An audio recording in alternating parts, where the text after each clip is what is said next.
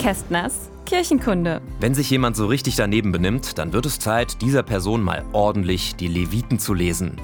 Ich habe mich früher immer gefragt, wer oder was sind eigentlich diese Leviten?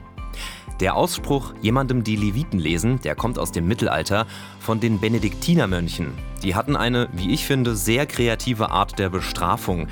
Wenn nämlich ein Mönch gegen eine der Klosterregeln verstoßen hatte, dann wurden dem Übeltäter zur Strafe lange Passagen aus der Bibel vorgelesen. Und zwar aus dem dritten Buch Mose, auch Levitikus genannt. Darin stehen alle möglichen Vorschriften und Verhaltensregeln. Und das galt schon damals als besonders langweilig. Jetzt frage ich mich, ob das wohl heute noch den gewünschten Effekt hätte. Wir sollten das mal testen. Also, wenn eure Kinder mal wieder ungezogen sind, Bibel rausholen, Buch Levitikus aufschlagen und ab dafür. Das funktioniert bestimmt auch total gut im Job, wenn man der Kollegin mal zeigen will, was man von ihrer Arbeitseinstellung hält. Oder beim spießigen Nachbarn, der immer die Mülltonnen kontrolliert. Einfach mal klingeln und naja, ihr wisst schon, Bibel rausholen und einfach mal so richtig die Leviten lesen. Ich glaube, ich probiere das bei Gelegenheit auch mal aus. Ich freue mich schon auf den Gesichtsausdruck meiner Kinder. Oh, Papa. Kästners Kirchenkunde.